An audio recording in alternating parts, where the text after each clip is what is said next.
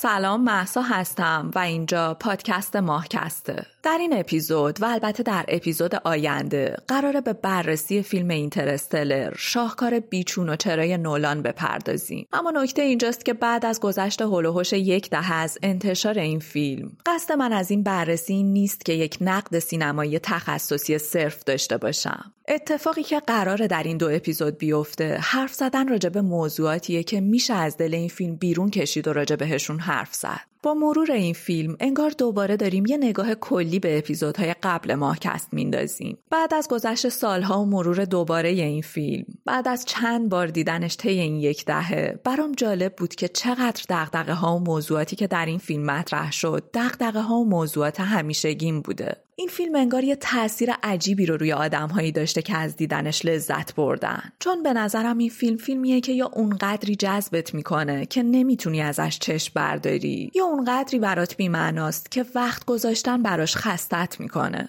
اما اگه جزو گروه اول باشید قطعا تأثیری که از این فیلم می‌گیرید خیلی زیاده. من قرار بود در یک اپیزود به تحلیل این فیلم بپردازم. شروع کردم به نوشتن. یه جایی دیدم خیلی داره مفصل و طولانی میشه. اعلام کردم که احتمالا این اپیزود طولانی ترین اپیزود ماهکسته اما در نهایت به یه لحظه ای رسیدم که فکر کردم جا دادن این مطالب توی دوتا اپیزود هم برام سخته. چون نمیشه که حرف نزد. راجع به چیزهایی که فیلم زیر پوسته ظاهریش قصد داره ازشون حرف بزنه. چون بازم اینو تکرار می‌کنم که قرار نیست در این اپیزود ما نقد و بررسی صرف فیلم اینترستلر رو داشته باشیم. یه جورایی حتی به جرئت می‌تونم بگم که با بود سینمایی این فیلم اصلا کاری نداریم. من در این دو اپیزود یه جورایی روایتگر داستانی هم که از دل این داستان دارم موضوعاتی رو بیرون می‌کشم و راجع بهشون حرف می‌زنم که شاید فیلم فقط بهشون یه اشاره کوچیک کرده باشه. اما من بیشتر راجع به اون اشاره کوچیک براتون حرف می‌زنم. واسه همین هم ممکنه در لحظاتی از شنیدن این دو اپیزود کاملا از فضای فیلم دور شیم و راجع به موضوعات مختلفی حرف بزنیم. اما از شنیدن ادامه اپیزود ناامید نشید چون حداقل بهتون این اطمینان رو میدم که بعد از شنیدن این دو اپیزود تقریبا هیچ ابهامی در رابطه با فیلم اینترستلر براتون باقی نمیمونه. تک تک موضوعات علمی که مطرح شده خط داستانی تک تک کلمات هر آن چیزی که نولان بهش چنگ انداخته تا به سناریوی در هم تنیده اینترستلر نصب بده و تبدیلش کنه به یک روایت و داستان رو براتون توضیح میدم. در اپیزود امروزمون پامون رو زمینه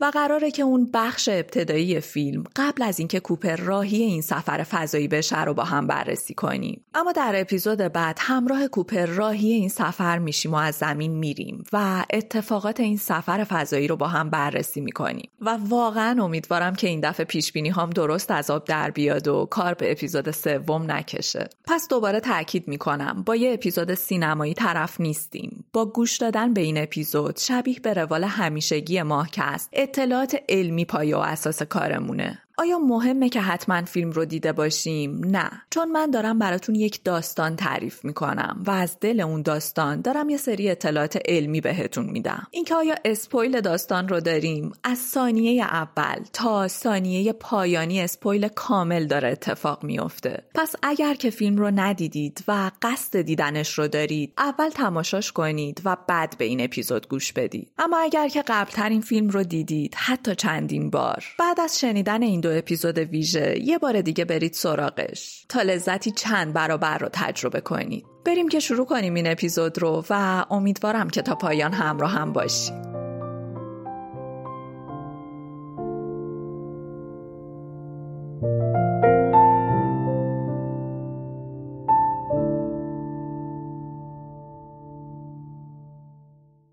رابطه با معرفی کریستوفر نولان سختی کار عجیبی وجود داره. از یه طرف این آدم نیازی به معرفی نداره و از یه طرف برای معرفی شخصیتش میشه کلی جزئیات رو بررسی کرد و ساعتها در رابطه باهاش حرف زد. ولی در حد یه معرفی ساده ما نولان رو با فیلم هایی مثل Inception، The Dark Knight و البته همین فیلم Interstellar به یاد میاریم. نولان به ساخت فیلم های پرفروش هالیوود با داستان های پیچیده شهرت داره. تا به امروز جوایز بسیار زیادی رو مال خودش کرده و فروش جهانی فیلمهاش به عددی معادل 5 میلیارد دلار رسیده. در سال 2015 هم به عنوان یکی از صد فرد تاثیرگذار جهان شناخته شده. اونچه که مهمه اینه که توی فیلم های نولان همواره مفاهیم مربوط به زندگی و انسان و اگزیستانسیالیسم وجود داره. در این حال که این مفاهیم آغشته میشن به مفاهیم متافیزیکی و علمی. نمونه بارزش هم همین فیلم اینترستلر که تو دل مفاهیمی مثل فضا زمان و سیاه چاله ها و کرمچاله ها میاد و از انسانی ترین حال ممکن یعنی عشق برامون حرف می‌زنه. عشقی که فراتر از تمام ابعاده و حتی از فضا زمان هم عبور می‌کنه. که حالا در روایت این فیلم بیشتر ازش براتون میگم. یه جورایی میشه به نولان گفت ریاضیدان عاطفی. شاید قشنگترین تعبیر براش باشه. و به نظرم همین هم باعث شده از عادی ترین و آمی ترین مردم تا اونایی که اهل دنیای علم و اندیشیدن هستن جذب آثارش بشن و کارهاش رو دوست داشته باشن. اما در رابطه با فیلم اینترستلر چند تا فکت جذاب قبل از شروع داستانمون بهتون بدم و بعد بریم سراغ خود فیلم. فیلم اینترستلر در سال 2014 منتشر شد. فیلمی که بر این اساس استوار بود که زمان برای کاراکترهای مختلفش با سرعتهای متفاوتی میگذره. اونچه که در رابطه با فیلم مهمه اینه که تمام تلاش نولان بر این بود که فیلم بر اساس فکت ها و حقایق علمی ساخته بشه. برای همین همون از دکتر کیپ تورن که در سال 2017 برنده جایزه نوبل هم شد کمک گرفت تا به عنوان یک مشاور در کنارش باشه. هرچند که اوضاع خیلی همارو بین این دو نفر پیش نرفت و در موارد زیادی با هم اختلاف نظر داشتن. اما ته داستان علم بود که برنده شد و نولان در برابر دکتر تورن کوتاه اومد و همه چیز رو زیر سایه علم پیش برد. نکته جالب دیگه اینه که به دلیل اون وسواس خاصی که نولان در فیلم سازی داره به شدت سعی می‌کنه از استفاده از جلوه های ویژه پرهیز کنه. واسه همین هم اکثر صحنه هایی که ما در فیلم می‌بینیم نه بازی بازیگران جلوی پرده سبز. که نتیجه سفرهای مختلفیه که نولان تیمش به نقاط مختلف کره زمین داشتن تا بتونن اون محیط های خاص و واقعی رو پیدا کنن. حتی برای اون صحنه هایی که در واقع پدیده هایی مثل کرمچاله ها و سیاه چاله ها رو به تصویر می‌کشید نولان اونقدری وسواس به خرج داد که در نهایت مجبور شدن یک فناوری جدید رو برای این فیلم ایجاد کنن و توسعه بدن. تا اونچه که قراره به مخاطب نمایش داده بشه تصویری علمی و واقعی باشه. وسواس نولان برای ساخت این فیلم به حدی بود که تحقیقات علمی بسیار زیادی رو انجام داد تا اطلاعات خودش رو بالا ببره. و برای این کار هم حتی به ناسا و پایگاه اسپیسیکس ایلان ماسک هم سفر کرد. اما اونچه که به شخصه برای من خیلی جالبه. اون مزاره وسیع ذرت بود که در واقع محل زندگی کوپر بود. و جالبی ماجرا اینجاست که همونطور که گفتم از اونجایی که نولان علاقه به جلوه های ویژه نداره. اون قدری که در فیلم جدید در حال اکران خودش به نام اوپنهایمر صحنه انفجار بمب اتم رو بازسازی کرد. به جای اینکه از جلوه های ویژه براش استفاده کنه در فیلم اینترستلر هم کار جذابی که انجام داد. این بود که تمام اون مزرعه ذرت رو با طراحی خودش کاشته. 500 هکتار ذرت. و جالبتر از همه این که در پایان این پروژه اون ذرت ها رو فروخته و سود خوبی رو هم به دست آورده. و آخه مگه میشه از همچین آدمی چشم برداشت؟ آدمی که وقتی برای اولین بار متیو مکانهی یعنی بازیگر نقش اول مردش رو ملاقات کرد در رابطه با فیلم هیچ مکالمه ای نداشت. مکانهی در رابطه با خاطره این اولین دیدار اینطور میگه که من از سر قرار ملاقات بیرون اومدم اما هیچ چیزی در رابطه با فیلم نمی‌دونستم. ما در مورد این حرف زدیم که کی هستیم؟ به عنوان یک مرد 43 ساله. در مورد این حرف زدیم که کی هستیم؟ به عنوان یک پدر. و در رابطه با فرزندانمون. واسه همین هم من وقتی بیرون اومدم پیش خودم گفتم که این چی بود؟ و بعد فکر کردم که نولان فقط می‌خواست بدونه که من کیم. ولی من محسا من مخاطب. وقتی که این خاطره رو میشنوم منی که فیلم رو دیدم می‌فهمم که تو فکر نولان چی گذشته. که بیشتر از هر چیزی براش اون انسانی که قراره به تصویر کشیده بشه مهم بود. اون پدری که قراره این رابطه عاشقانه شگفت انگیز رو در فیلم خلق کنه. که آیا این احساسات رو در جهان واقعی خودش هم داره؟ که به نظرم با همین دیدار نولان اینو تو مکانهی دید و همین براش کافی بود. چون هر چیز دیگه ای رو می‌تونست توی فیلم اصلاح کنه ولی اون عشق و حراسی که یک پدر می‌تونه داشته باشه رو نه. وقتی این حاله واقعی نباشه نمیشه باورش کرد. پس میشه فهمید که چرا این بخش ماجرا برای نولان از هر چیزی مهمتر بود. و آخرین فکت جذاب هرچند که این لیست خیلی بلند بالاست ولی زمان ما محدوده. یکی از جالب ترین حقایق در رابطه با این فیلم اینه که هانس سیمر خالق موزیک فرازمینی اینترستلر قبل از تولید فیلم این موزیک رو براش ساخت. یعنی طبق روال آهنگسازی فیلم ها اول سکانس ها و صحنه ها رو ندید تا در ذهنش برای اون صحنه ها موزیک بسازه. نولان برای سفارش ساخت آهنگ برای فیلمش نامه کوتاه به هانس سیمر می نویسه یه توضیح بسیار کوتاه در رابطه با فیلم. داستانی کوتاه در رابطه با پدری که فرزندش رو پشت سر خودش جا می‌ذاره. در کل دو خط گفتگو توی این نامه بود و اون گفتگو این بود. من برمیگردم وقتی که سه نقطه. نولان از هانسیمر می‌خواد که در یک روز این کار رو انجام بده و نتیجه کارش هر چی که بود اون نتیجه رو براش ارسال کنه. هانسیمر هم بر اساس این توضیح موزیک خودش رو می‌سازه در حالی که جزئیات دیگه ای رو از فیلم در اختیار نداشته. زمانی که موزیک رو به نولان میده تازه نولان جزئیات فیلم و داستان و شخصیت ها رو براش تعریف می‌کنه. سیمر زمانی که می‌فهمه که این موزیک قراره توی چه فیلمی و با چه موضوعی استفاده بشه به شدت مخالفت می‌کنه و میگه این موزیک اصلا مناسب این فیلم نیست. اما جوابی که نولان میده یه جواب تک جمله که الان وقت احتیاط نیست. نکته که همیشه برام جالب بوده نحوه نواختن موزیک اینترستلر با پیانوه. قطعا باید یه جایی به چشمتون خورده باشه ولی اگر که ندیدید من توی کانال تلگرامم آپلودش می‌کنم. نحوه نواختن این موزیک روی پیانو به این شکله که یک دست در سر جای خودش تقریبا ثابته و دست دیگه مدام بین دو نقطه جابجا جا میشه و در واقع جلو و عقب میره. این صحنه حال و هوایی رو ایجاد می‌کنه که یه جورایی همون حال و هوای در هم تنیدگی و پیچیدگی فضا زمانیه که توی فیلم باهاش مواجهیم. و این شگفت انگیزه. هانسیمر نمی‌دونست داره برای فیلمی موزیک می‌سازه که موضوعش این پیچیدگی فضا زمانیه. اون داشت در رابطه با عشق موزیک میساخت. در رابطه با پدری که قراره فرزند خودش رو پشت سر بذاره. که این موزیک توسط رفت و برگشت های مدام و تکراری یک دست نواخته میشه. من در لحظه نواختن موزیک فیلم Interstellar نه تنها یک موزیک فوقالعاده رو میشنوم که می‌تونم این در هم تنیدگی فضا زمانی و مفهوم عشق رو ببینم. این رفتنها و برگشتنها برای من تمام این مفاهیم رو در خودش داره و واسه همین هم فکر می‌کنم موزیک فیلم Interstellar یه موزیک ساده نیست. چون فقط گوش تو رو درگیر نمی‌کنه چون حتی دیدن نحوه نواختن این موزیک هم پر از مفهومه و واسه همین هم هست که روش اسم موزیک فرازمینی رو گذاشتم.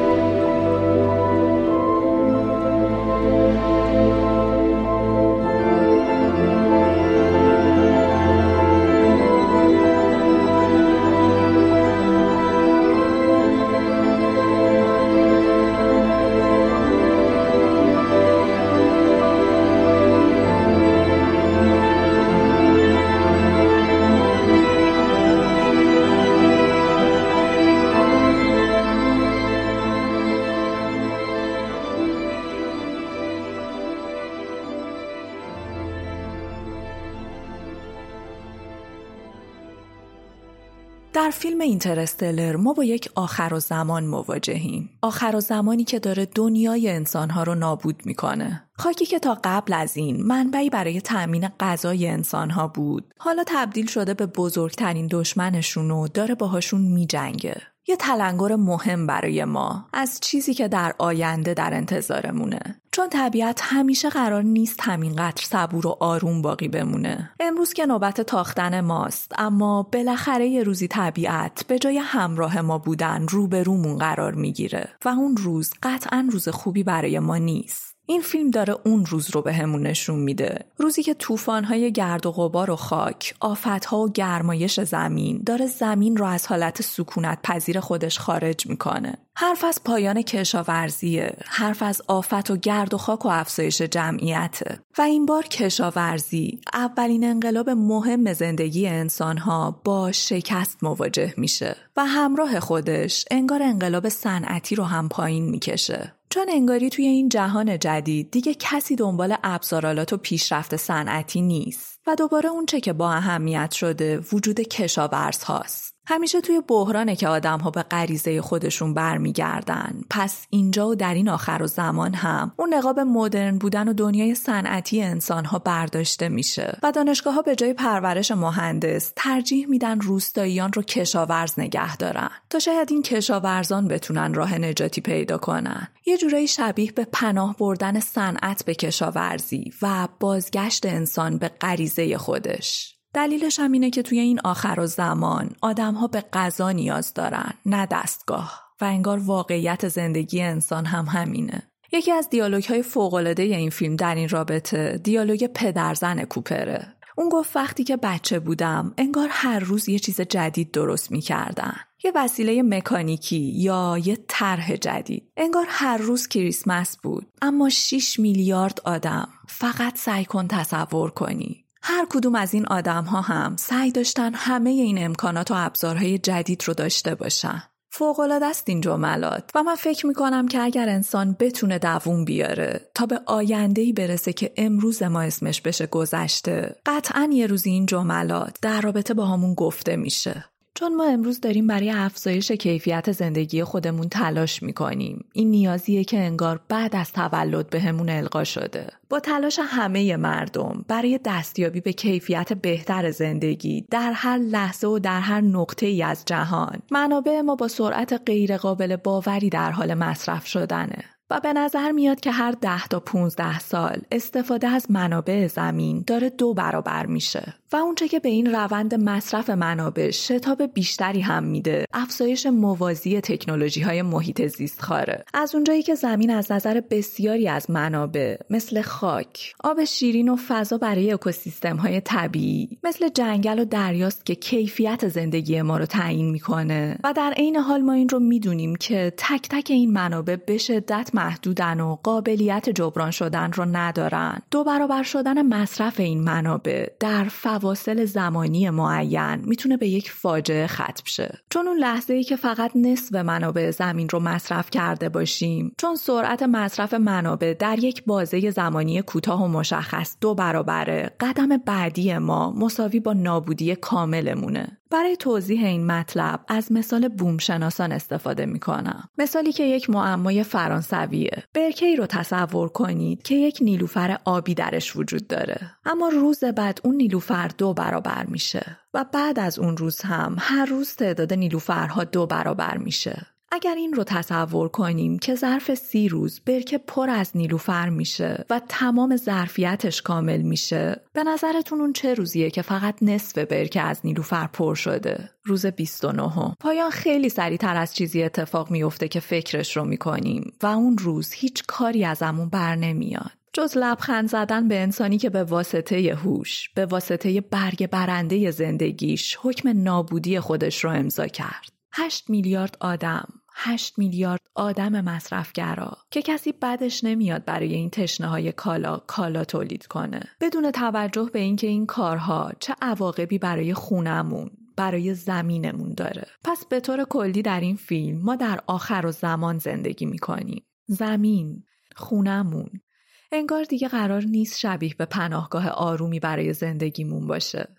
علیهمون تقیان کرده و حالا شخصی به نام پروفسور برند فیزیکدان باهوش ناسا که مخالفت کرده بود با این ایده که بمبی رو از آسمون روی سر مردم گرسنه بندازن و نابودشون کنن. داره به دنبال راه نجات میگرده با دو تا نقشه. نقشه اول اینه که آدمهای روی زمین رو نجات بده که بتونه اونها رو از زمین خارج کنه و به خونه جدیدی ببره. اما به نظر میاد که این معادله بزرگترین معادله زندگیشه که علا رقم سالها تلاشش هنوز نتونسته براش راه حلی پیدا کنه. اما ما اینو یاد گرفتیم که همیشه باید یه پلن بی تو آستینمون داشته باشیم. نقشه دوم این بود که اگر موفق نشدیم که آدم های روی زمین رو نجات بدیم حداقل تلاش کنیم که گونه انسان رو حفظ کنیم. اونم از طریق تخمک های بارور شده ای که انتقالشون میدیم به سیارات دیگه و نوزادان جدیدی رو اونجا متولد می‌کنیم که اجتماع انسانی جدید خودشون رو بسازن. حداقلش اینه که اگر نتونستیم آدمهایی روی زمین رو نجات بدیم برای حفظ گونه خودمون کاری انجام دادیم و اینجا می‌رسیم به کوپر. خلبان سابق ناسا که قرار از زمین بره تا راهی رو برای نجات آدمهای روی زمین یا حداقل نجات گونه خودش پیدا کنه.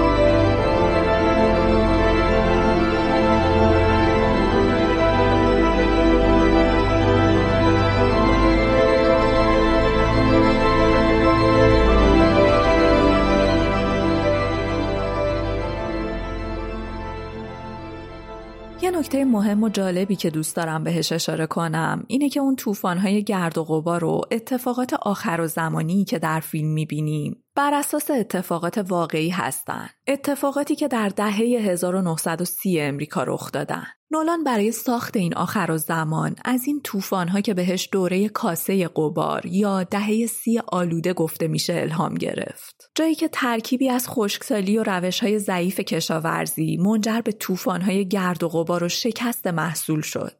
اون سکانس های ابتدایی فیلم اینترستلر که صحنه هایی از روایتگران وقایع این آخر و زمانه در واقع اکثریتشون آدم های واقعی هن. که نولان از صحبت های واقعی این روایتگران در مستندی با همین موضوع استفاده کرده پس سکانس های ابتدایی فیلم اینترستلر سکانس های واقعی هستند که توسط آدم های واقعی روایت میشن که داستان رو از زبون آدم هایی برامون تعریف می‌کنه که در زمان سفر کردن از گذشته به حال رسیدن از آخر و زمان خودشون جون سالم به در بردن و حالا ما داریم روایت اون آخر و زمان رو نه از زبون بازیگران که از زبون آدم های واقعی میشنویم و خب توی این فیلم هم آدم ها از آخر و زمان خودشون جون سالم به در می‌برن. نولان آخر و زمانی رو به همون نشون داد که نه بر اساس تخیل که بر اساس واقعیت و تجربیات گذشتمون رخ داده. چیزی که قبلتر تجربهش کردیم و ممکنه که اگر دوباره اتفاق بیفته دیگه نتونیم ازش جون سالم به در ببریم.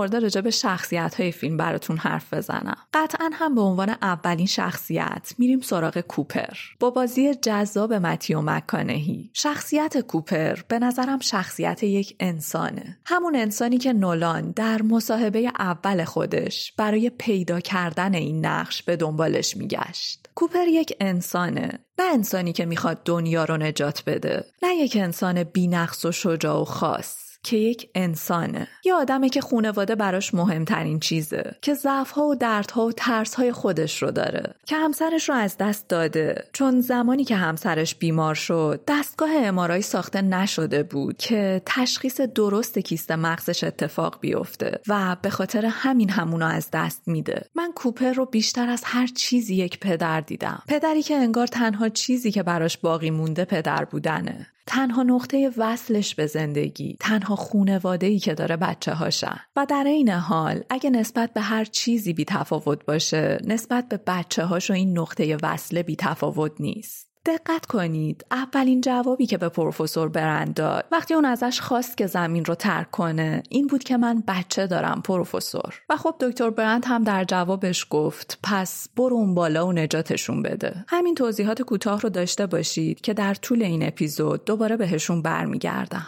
شخصیت مهم بعدی دختر کوپره مورف. دختری که شباهت های زیادی با پدرش داره که کنجکاوه پرسشگره و وای میسته سر اعتقادات و باورهاش.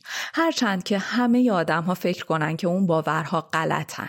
مور فرزند محبوب کوپره برخلاف پسری که کم تره و زیاد توی این خانواده به چشم نمیاد. پسری که نقشش رو تیموتی شالامی بازی کرده که شاید اون موقع هیچ کدوم از ماها نمیشناختیمش. نقشش توی این فیلم هم اونقدری کم رنگ بود که خودش می‌گفت بعد از اینکه توی سینما فیلم رو دیدم و به خونه رفتم گریه کردم. گریه کردم چون نقش و تاثیرم خیلی کمتر از چیزی بود که فکرش رو می‌کردم. اما می‌دونیم که این بازیگر چقدر بعدها درخش نقش مهم دیگه ای که می‌خوام ازش حرف بزنم پروفسور برنده. پیر خردمند داستان ما. کسی که آدمهای داستان ما رو به سمت کار درست حل میده هرچند که خودشون متوجهش نباشن. کسی که علم داره و چون با قرایز انسانی آشناست. چون غریزه میل به بقا و نجات عزیزان رو می‌شناسه دروغ میگه. تا کوپر و دخترش و همراهانشون رو راهی این سفر کنه. سفری که گویا در واقع قرار نیست آدمهای روی زمین رو نجات بده و رسما برای اجرای پلن بی طراحی شده.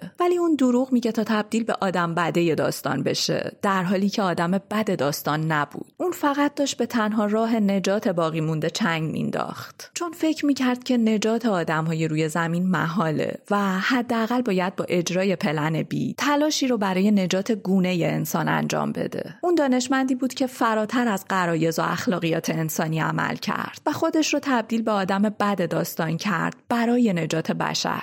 و در نهایت می‌رسیم به دختر دکتر برند که نمادی مهم از انسانیت و عشقه که حالا در طول داستان براتون بیشتر ازش میگم. دختر کوپر مورف در ابتدای فیلم از یه شبه حرف می‌زنه. شبهی که انگار توی اتاقشه و از طریق کتابخونه باهاش ارتباط برقرار می‌کنه. که خب ما می‌دونیم اون شبه در واقع خود کوپر بود که از آینده قصد داشت با گذشته ارتباط برقرار کنه. هزاران هزار بار در این اپیزود و البته اپیزود بعد به این جملات برمیگردم. چون اصلا پایان بندی و جمع داستانمون با این جملاته. اما الان می‌خوام این دیالوگ ها رو با هم بررسی کنیم که کوپر به مورف میگه شبه یه چیز علمی نیست. و مورف هم در جوابش میگه خودت گفتی که علم در مورد قبول کردن چیزهایی که نمی‌دونیم سالهای سال داستانهای علمی تخیلی برامون پیش بینی کردن. پیش بینی هایی که گاهی برامون خندهدار به نظر می‌رسید آدمهای 300 400 سال پیش تو خوابشون هم نمی‌دیدن. یه روزی ما آدم ها هر جای این کره زمین که باشیم بتونیم هر لحظه که اراده کنیم با هم حرف بزنیم. این یه تصور دور از ذهن برای اون آدم ها بود. امروز اگه به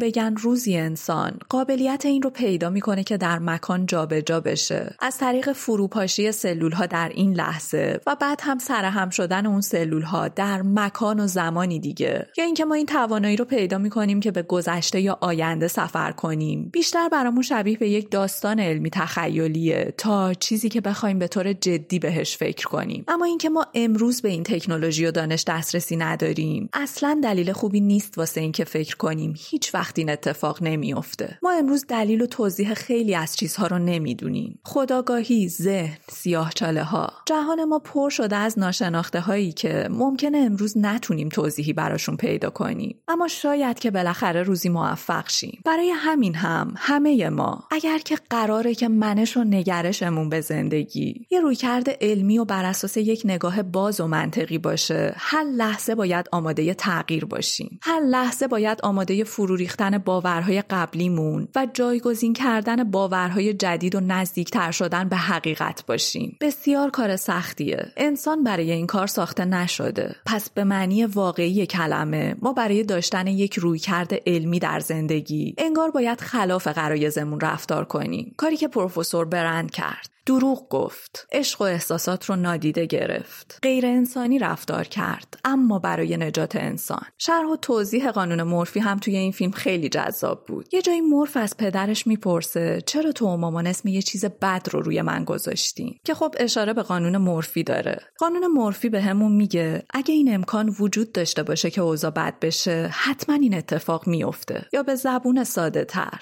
اگه فکر می‌کنی یه بدبختی می‌تونه با احتمال بسیار پایین برات رخ بده؟ مطمئن باش که با یه احتمال بسیار بالا حتما این اتفاق میفته مثلا بعد شستن ماشینمون همیشه بارون میاد. یا مثلا هر زمانی که توی line ترافیک قرار می‌گیریم line دیگه سریعتر حرکت می‌کنه. یا اینکه مثلا همیشه اتوبوس به موقع میاد اما روزی که دیرمون شده دیر می‌رسه. قانون مورفی بهمون به میگه هر زمانی که امکان رخ دادن یه بدشانسی برامون هست با احتمال بالایی اون بدشانسی رخ میده. و حالا مورف شاکی بود. از اینکه چرا کوپر و مادرش اسم همچین قانون بدی رو روش گذاشتن؟ اما جواب کوپر خیلی جالب بود. اینکه قانون مورفی به این معنی نیست که یک اتفاق بد حتما رخ میده. در اصل قانون مورفی به این معنیه که هر اتفاقی که ممکنه رخ بده رخ میده و این از نظر من و مادرت هیچ ایرادی نداشت. یه جورایی کل ماهیت فیلم هم در این جمله خلاصه میشه و واسه همین هم خیلی برام جذاب بود ما توی این فیلم با یه loop طرفیم loop ی که معنا و ماهیت زمان رو ازمون می‌گیره اما اونچه که باید اتفاق بیفته اتفاق میفته و اثرش رو هم می‌ذاره کوپر رفت با اینکه دخترش رو حتی نسخه ای از آینده خودش سعی داشتن منصرفش کنن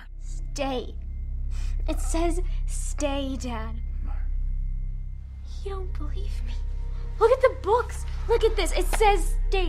Why? You're not listening. It says stay. No, I'm coming back. When?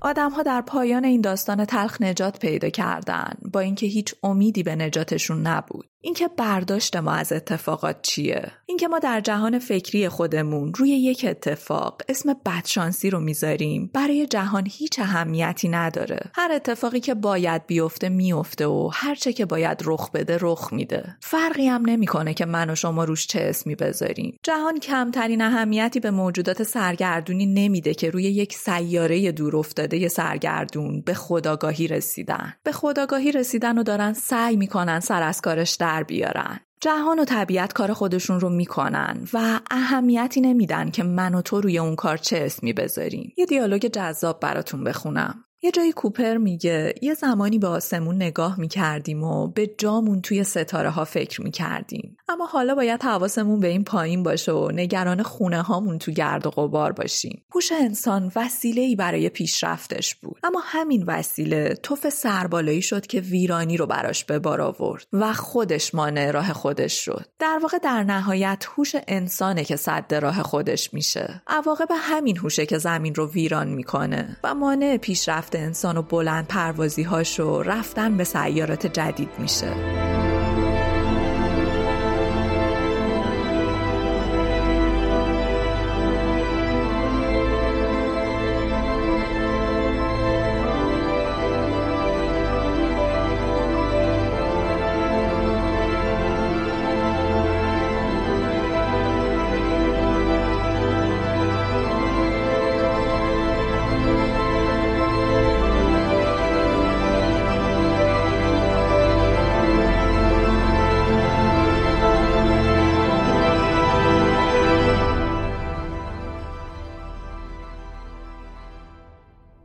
به جایی که تراکتورها به طرز مرموزی جذب خونه کوپر می شدن و انگار نیروی اونها رو به سمت خونه می کشید. همون نیروی جاذبه ای که به وسیله اون کوپر سعی می کرد از زمان دیگه ای در اون فضای سبودی پایان فیلم با خونه خودش در زمان گذشته ارتباط برقرار کنه. فعلا برسیم به جایی که کوپر با پروژه‌ای به نام لازاروس آشنا میشه. ماجرا از این قراره که انگار پنجاه سال پیش ناسا یه سری ناهنجاری های گرانشی پیدا می‌کنه که مهمترینشون هم ناهنجاری در نزدیکی سیاره زحل بود. یا آشفتگی فضا زمانی که در نهایت خبر از وجود یک کرمچاله رو می‌داد. کرمچاله ای که گویا به کهکشانی دیگه ختم می‌شد. اینکه کرمچاله ها چیان رو من در یک اپیزود کامل و مفصل در فصل قبل توضیح دادم. حتما برید سراغ اون اپیزود چون کرمچاله ها شگفت انگیزن. اما توضیح کوتاه با استفاده از خود فیلم اینه که کرمچاله ها در واقع تونل هایی هستن که بین فضا زمان های مختلف ایجاد میشن یعنی ما با وارد شدن به یک کرمچاله در فضا زمانی که الان درش هستیم می‌تونیم در فضا زمانی دیگه در گذشته یا آینده از اون سر کرمچاله بیرون بیایم. خود فیلم اینطور توضیح داده که اگه دوتا نقطه روی کاغذ بکشیم و بخوایم که از نقطه A به B حرکت کنیم یه مسافت طولانی در انتظارمونه.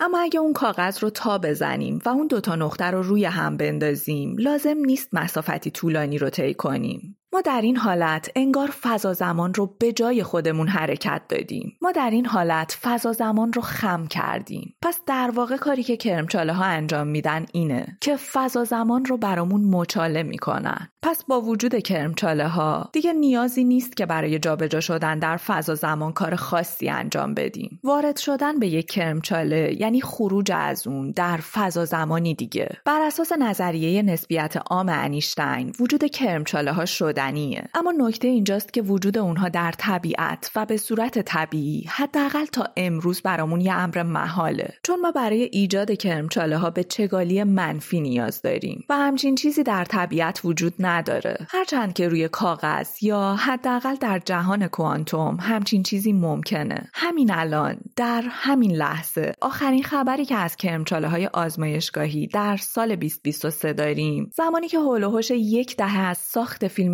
اینترستلر میگذره. ما داریم با کرمچاله های هولوگرافیک خودمون در آزمایشگاه بازی می‌کنیم. کرمچاله هولوگرافیک اطلاعات رو در یک مکان به هم می‌زنه و در جای دیگه دوباره اونها رو سرهم می‌کنه. دقیقا شبیه به همون مثال که ما می‌تونیم سلول های یک انسان رو اینجا از هم جدا کنیم و بعد از انتقال به مکانی دیگه اونا رو دوباره سرهم کنیم و تبدیل به همون انسان. البته که این یک ایده علمی تخیلیه. حداقل تا به امروز. ولی برای درک بهتر عملکرد کرمچاله های هولوگرافیک می‌تونیم ازش استفاده کنیم. درسته که کرمچاله های هولوگرافیک این قابلیت رو ندارن که انسانها رو در فضا زمان جابجا کنن. اما ما انگار داریم به راهکارهای جدیدی فکر می‌کنیم. دانشمندی اخیرا پیشنهاد کرده که فرض کنید هوشیاری یک فرد مثل هوشیاری هوش مصنوعی در یک شیء کوانتومی کپی بشه. و حالا بیایم این کپی رو از طریق کرمچاله های خودمون به فضا زمانی دیگه منتقل کنیم. احتمالا که این تجربه ذهنی می‌تونه بهمون به بگه عبور از یک کرمچاله چه حسی داره. تمام اینها رو گفتم اما هیچ کدوم از این دستاوردها به این معنی نیست که ما در دنیای واقع به کرمچاله ها دست پیدا کردیم چون هنوز فقط داریم از شبیه سازی هامون حرف می‌زنیم. اما فکتی که این فیلم درست ازش استفاده کرده اینه که کرمچاله ها به صورت طبیعی در طبیعت پیدا نمیشن.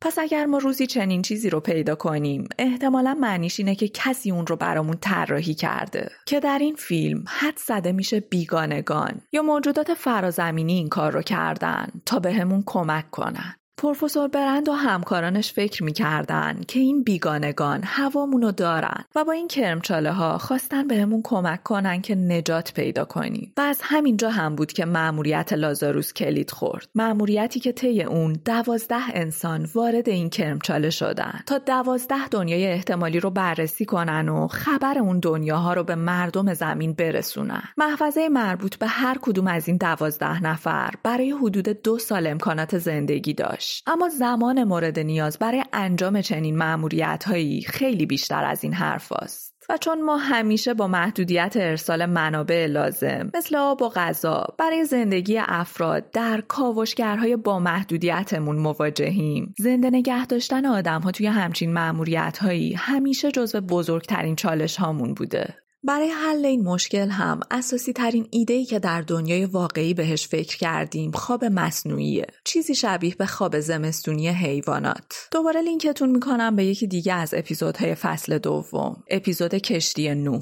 که در اون تمام راه و روش های زنده نگه داشتن انسان ها در سفرهای فضایی رو توضیح دادم. در رابطه با این مورد هم اطلاعات بسیار کاملی درش وجود داره. این خوابهای مصنوعی احتمالا دراز کشیدن در محیطیه که سوخت و ساز بدن ما رو کاهش میده و در محفظه های خاص حفاظتی از ما در برابر بیماری ها و تشعشعات ناشی از حضور در فضا محافظت می‌کنه و البته که نیاز ما رو به آب و غذا کاهش میده. دقیقا شبیه به حالت خواب زمستونی موجودی مثل خرس که برای رفتن به سفرهای فضاییمون یک راهکار جدیده. در فیلم هم دیدید که مسافران فضایی ما توی محفظه های خاصی دراز میکشیدن. هم برای مدیریت اکسیژن و غذا و انرژی و هم برای اینکه بتونن توی این سفرهای طولانی چند ساله دووم بیارن. پس همونطور که قبلتر هم گفتم توی این مورد هم ما با یک ایده صرفا تخیلی مواجه نیستیم. همین الان که من دارم با شما حرف می‌زنم مؤسسات و آزمایشگاه های زیادی در حال کار روی این موضوع هستند تا بتونن روزی سفرهای طولانی و دور و دراز انسانها رو برامون ممکن کنن. به هر حال این دوازده نفر قرار بود دوازده دنیای مستعد پشتیبان حیات رو بررسی کنن و قرار بر این شد که اگر اون دنیاها رو برای زندگی انسان مناسب دیدن سیگنال هایی رو بفرستن که اون سیگنال ها در واقع پیامیه برای ما زمینی ها پیامی که بهمون وعده جهان های جدیدی رو برای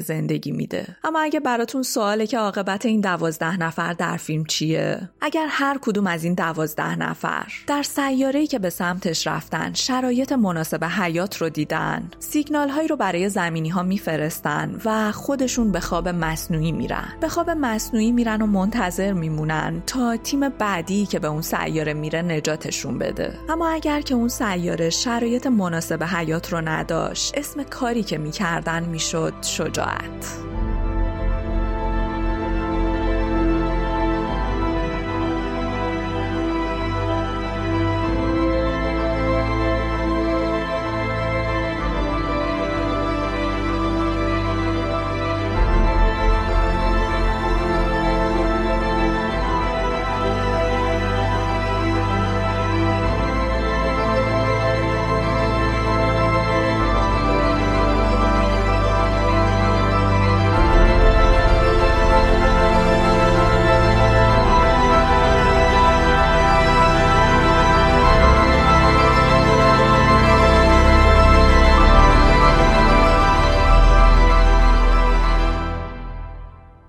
هدف مشخص شده. گویا بین این دوازده نفر از سه نفر و در واقع از سه سیاره سیگنال های مثبتی دریافت شده. پلن ای رو که یادمونه. اگه ممکن بشه و تحقیقات پروفسور برند به نتیجه برسه این امکان هست که انسانهای در حال مرگ روی زمین رو نجات بدیم و به این مکانهای جدید منتقل کنیم. و اگر که نشد پلن بی شامل 5000 تخمک بارور شده است با وزنی کمتر از 900 کیلوگرم. ده تا از تخمک ها قرار با رحم ده انسان یا حتی رحم مصنوعی پرورش داده بشن و این ده انسان نسل های بعدی رو برامون بسازن. از این طریق ما بعد از سی سال یک کلونی چند صد نفره داریم. برای درک بهتر این مطلب هم ارجاتون میدم به اپیزود بذر انسان فصل دوم ماهکست که در اون توضیحات مفصلی در رابطه با این روش داشتم.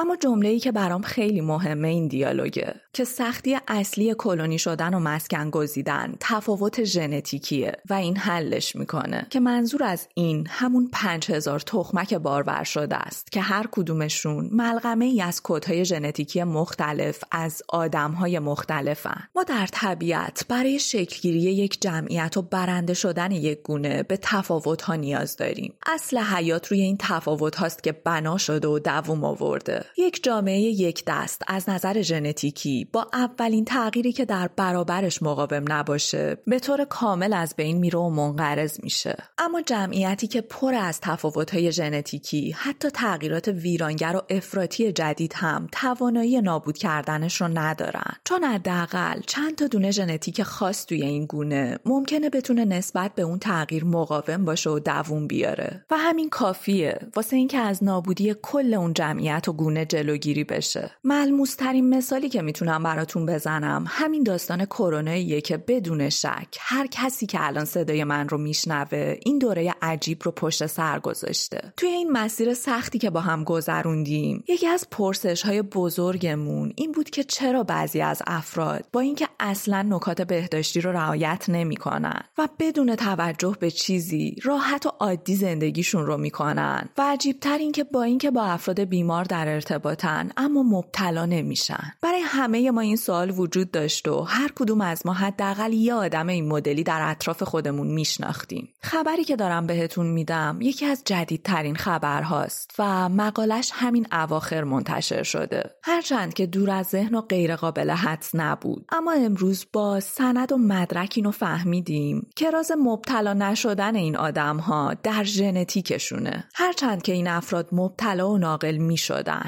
اما انگار هیچ علائمی نداشتن و به خاطر همین هم هیچ کس و البته خودشون هم متوجه بیماری خودشون نمی شدن. این مقاله ظرفیت این رو داره که توی اپیزود جدا بهش بپردازیم. اما همین مقدار برای درک داستانی که داریم ازش حرف می‌زنیم کافیه. کافیه برای اینکه بدونیم تقریبا همه چیز زیر سر ژنهامونه ژنتیک این افراد این امکان رو بهشون می‌داد که در برابر کرونا مقاوم باشن و علائمی رو از خودشون نشون ندن. پس خیلی هم بیراه نیست که اینو بگیم که در داستان کرونا این تفاوت‌های ژنتیکی بود که نجاتمون داد. این تفاوت هامون بود که باعث شد با اینکه تعداد زیادی از همگونه ای هامون رو از دست دادیم اما حداقل امروز تبدیل به گونه منقرض شده نشدیم. ما به تفاوت ها نیاز داریم و نه فقط در رابطه با کدهای ژنتیکی حتی در زندگی اجتماعی خودمون این تفاوت هاست که به ما معنا میده و زنده نگهمون میداره. و کاش که از طبیعت این درس بزرگ رو یاد می‌گرفتیم. حداقل کاش امروزی که داریم به رفتن از زمین و بلند پروازی هایی مثل رفتن به سیارات دیگه فکر می‌کنیم این ابتدایی ترین درسمون رو یاد می‌گرفتیم. که در این صورت قطعا به عنوان عضوی از گونه انسان امروز بهتری داشتیم. و می‌خوام این بخش و جملاتم رو با این دیالوگ فوقالعاده تموم کنم. که به کار درستی که برای دلیل اشتباهی انجام میشه اعتماد نکن. چون چرای کار اساس موضوعه.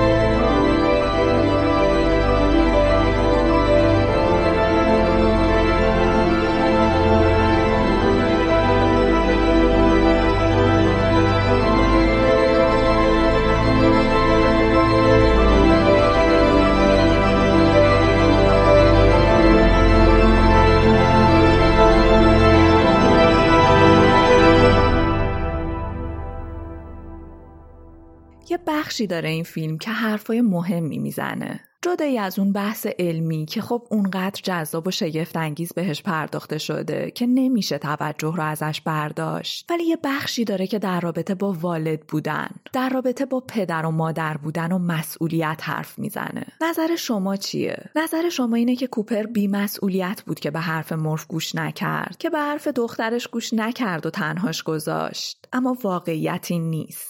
دقیقا شبیه به پروفسور برند. کوپر کاری رو انجام داد که به صلاح فرزندش بود. هرچند که اینطور به نظر نمی رسید هرچند که به نظر می رسید مورف داره درست میگه. ما در انتهای فیلم دیدیم که کوپر داره فریاد می‌زنه و به نسخه گذشته خودش میگه بمون. مورف هم این کلمه رو رمزگشایی کرده بود. اما این قبل از این بود که کوپر واقعیت رو بفهمه. قبل از این بود که نسخه زمان آینده کوپر بفهمه که این رفتن آدمها و به همراه اونها دخترش رو نجات میده. به نظر نمی رسید اما کوپر کار درست رو انجام داد. یه بار دیگه برگردیم به قانون مورف. اینکه ما چی فکر می‌کنیم و روی چی اسم بدشانسی رو می‌ذاریم مهم نیست. یه وقتایی ظاهر اتفاقات بدن اما اون اتفاق اتفاق درستیه و یه دیالوگ طلایی داره کوپر. اینکه به مورف میگه وقتی شما به دنیا اومدید مامانتون حرفی رو زد که تازه متوجه شدم. اون گفت الان اینجاییم تا تبدیل به خاطراتی برای بچه هامون بشیم. واقعا به عنوان یه والد مهم نیست که چطور. تو مسئولی. مسئول آدمی که وارد جهانیش کردی که پر از سیاهی و ناامنیه. به عنوان یک پدر یا مادر تنها چیزی که ازت میمونه خاطراته. پس مهمه که اون خاطرات چی باشن. کوپر رفت و مرف سالها به خاطر این رفتن از پدرش دلگیر بود. اما کوپر به خاطر خودخواهی خودش نرفت. اون رفت که فرزندان خودش رو نجات بده و به عنوان یک پدر بهترین خودش رو انجام بده. هر چقدر هم که اون تصمیم سخت بوده باشه. و در نهایت دیالوگ فوقالعاده کوپر که به محض اینکه پدر و مادر بشی در واقع تبدیل به شبه آینده بچه هات شدی. ببین شبیه به همون در هم تنیدگی فضا زمانی که نولان توی اینترستلر برامون ساخت و رقم زد. به نظرم این جمله همون پیچیدگی و در هم تنیدگی رو به یه طریق دیگه ای در خودش داره. این دیالوگ طلایی ابتدا و انتهای فیلم رو به هم ربط داد. در عین حال مفهوم روابط والد و فرزندی رو به همون یادآوری کرد. و مهمتر از اون یه جورایی حتی قبل از اینکه کوپر از زمین بره به پایان بندی فیلم اشاره کرد. به محض اینکه پدر و مادر بشی تبدیل به شبه آینده بچه هات شدی. کوپر شبه اتاق مرف بود. واقعا پدر و مادرها شبه زندگی بچه های خودشونن. یه وقتهایی ترس هاشونن یه وقتهایی ناامنی هاشونن اما در عین حالی که شاید از دید خودشون دارن بهترین خودشون رو انجام میدن. پدر و مادرها شبه آینده فرزندانن. به این معنا که چنان در عمق ناهوشیار وجود فرزند خودشون رخنه کردن و تو بند بند ناهوشیار فرزند حک شدن که رد پاشون در تمام تصمیمات و افکار و رفتار ما دیده میشه. ما تا آخرین لحظه مرگمون این رد پا رو این شبه وجودی پدر و مادر رو در خودمون داریم و ازش تاثیر می‌گیریم. شبیه به کتاب های کتابخونه مورف که روی زمین میافتادن تا پیغامی رو بهش بدن. پیغامی از پدر در آینده. ما به عنوان آدم هایی که هنوز در زمان سفر نکردیم این پیغام رو معمولا از گذشته خودمون دریافت می‌کنیم. اما نولان با این پیچیدگی فضا زمانی که در فیلم ایجاد کرد پیغامی رو از پدر و از آینده به فرزندش داد و این تفکر این مفهوم شگفت انگیزه کوپر گذشته و آینده یعنی پدر داستان ما. توی هر فضا زمانی سعی داشت که مرف رو نجات بده. توی هر فضا زمانی. و اینکه تو مجبور باشی که برای تعریف و درک این فیلم این جملات رو به زبون بیاری یعنی نویسنده شاهکار رو خلق کرده. پدری که در هر فضا زمانی تمام تلاش و سعیش این بود که فرزندش رو نجات بده. روایت عشق یک پدر به فرزند در علمی ترین حالت ممکن. این تماشایی ترین ارتباطی بود که توی فیلم دیدیم. تماشایی ترین رابطه. تماشایی ترین عشقی که هیچ فضا زمانی نمی‌تونه تغییرش بده و روش تاثیر بذاره. هیچ نیرویی حتی جاذبه ای که توانایی تاثیر روی زمان رو داره. زمانی که حداقل برای ما انسانها شبیه به یک مفهوم قدرتی در برابر عشق نداره. یه پدر در فضا زمانی از آینده داره برای نجات فرزند خودش تقلا می‌کنه. چی از این تماشایی تر پدری که شبه زندگی فرزندش بود. شاید که ترسناک شاید که بیرحمانه اما تمام تلاشش برای این بود که فرزندش رو نجات بده.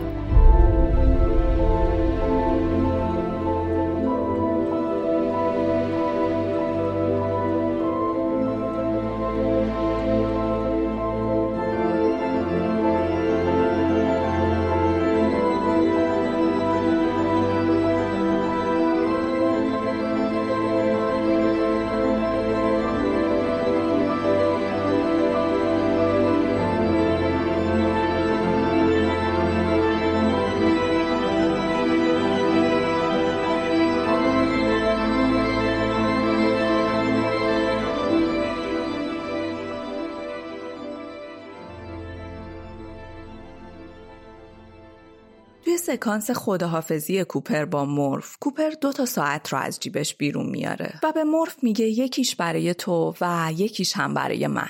چون اون بالا وقتی تو خواب مصنوعیم یا وقتی با سرعت نور سفر می‌کنم یا نزدیک یک سیاه چالم زمان برای من تغییر می‌کنه و یواشتر میگذره. پس وقتی که برگشتم ساعت هامون رو با هم چک می‌کنیم. اما مورف توی اون لحظات داشت عشق زندگیش یعنی پدرش رو از دست می‌داد. پدری که حتی انگار مطمئن هم نبود که قرار روزی برگرده. پس مورف به این حرفها اهمیتی نمیده و اون ساعت رو پرت می‌کنه. توی اون لحظات نسخه آینده راننده کوپر داره به این صحنه ها نگاه می‌کنه و همچنان داره تلاش می‌کنه تا کوپر نسخه گذشته رو از رفتن منصرف کنه. اما برخلاف این تقلای کوپر برای منصرف کردن نسخه گذشته خودش ما در پایان فیلم اینو متوجه میشیم که در واقع این رفتن بود که دخترش و آدمهای روی زمین رو نجات داد. در رابطه با پایان بندی فیلم در اپیزود بعد مفصل حرف می‌زنیم. اما در رابطه با زمان. می‌خوام یه سری توضیحات داشته باشم که در اپیزود بعد وقتی که رفتیم روی اون سیاره آبی بتونیم اتفاقات رو بهتر درک کنیم. فرمول ساده ما برای درک این مفهوم اینه. هر چقدر که جاذبه بیشتر باشه زمان آرومتر میگذره. زمان برای ما یک مفهوم نسبیه. مثلا من می‌تونم سرعت گذشت زمان رو برای خودم با سرعت گذشت زمان برای شما مقایسه کنم. معیار ما ملاک ما برای اندازهگیری زمان این بررسی نسبته و هیچ راه دیگه دیگه برای اندازهگیری این ماجرا نداریم. پس یه بار دیگه تکرار می‌کنم که اون فرمول ساده اینه. هر چقدر که جاذبه بیشتر باشه سرعت گذشت زمان کنتره یعنی در مقایسه با کسی که روی زمینه اونی که احتمالا روی قله اورست قرار داره یه کوچولو. در حدی که اصلا برامون نامحسوسه زمان براش تندتر میگذره. چرا؟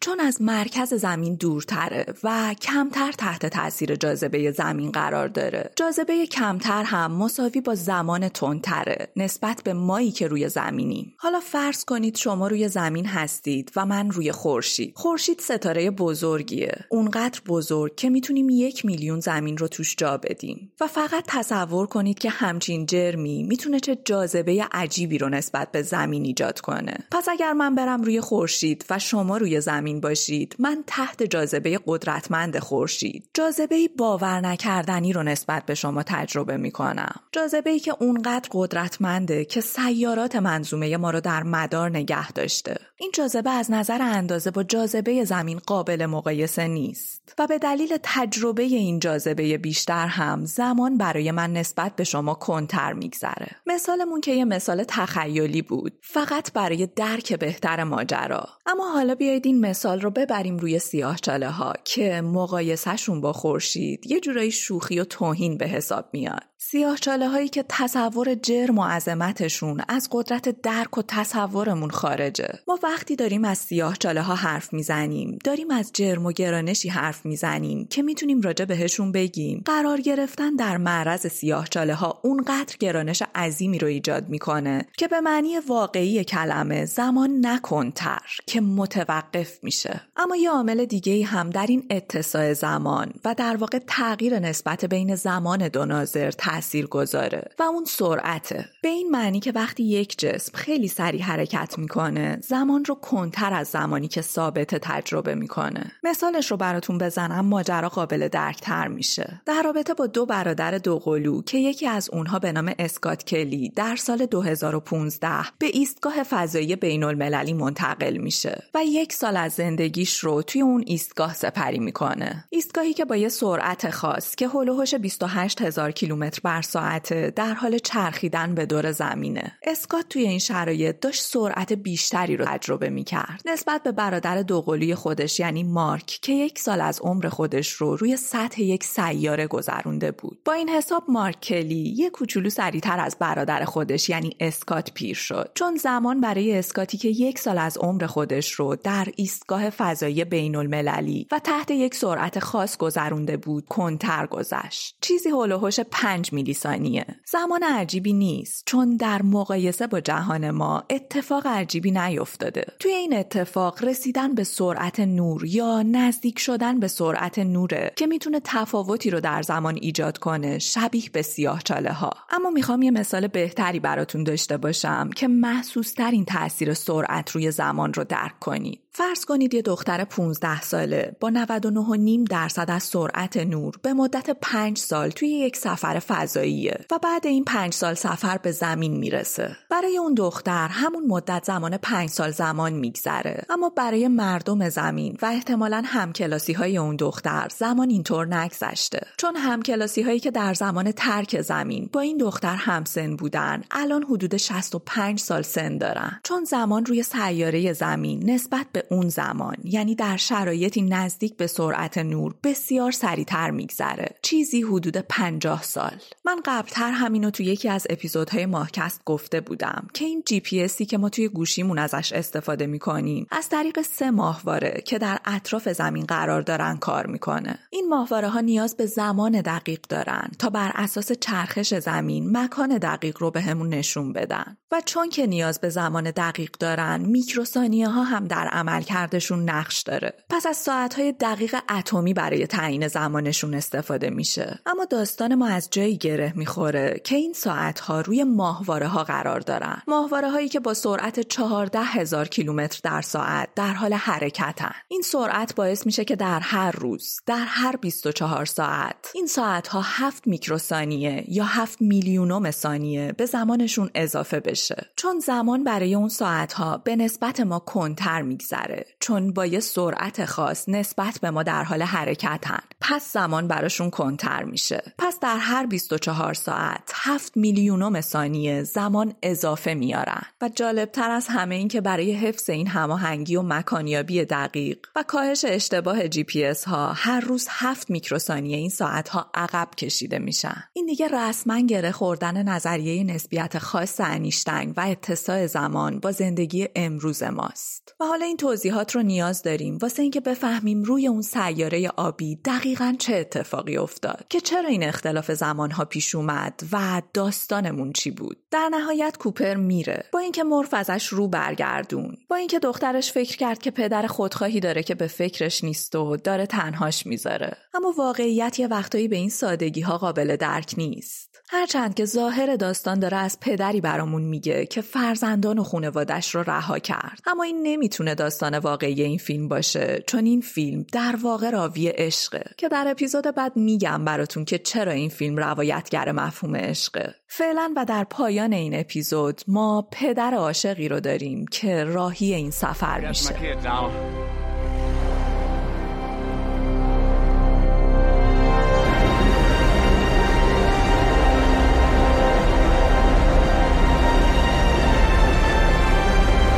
Go for main engine start.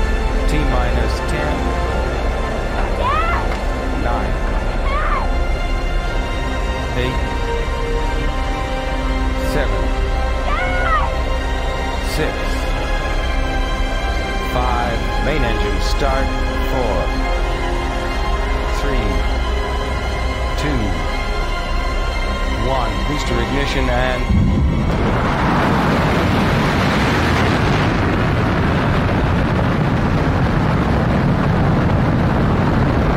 all engines look good. beginning roll program. ممنون که تا پایان همراه بودید. می‌دونید که مهمترین حمایت شما از ماهکست معرفیش به دوستان و عزیزانتونه. اما اگر دوست دارید در هزینه های تولید این پادکست و کمک به ادامه این راه همراه من باشید می‌تونید از طریق لینک هامی باش و پیپال این کار رو انجام بدید. مقالات و منابع رو هم می‌تونید در قسمت توضیحات پادکست پیدا کنید. خوب باشید و تا به زودی بدرود.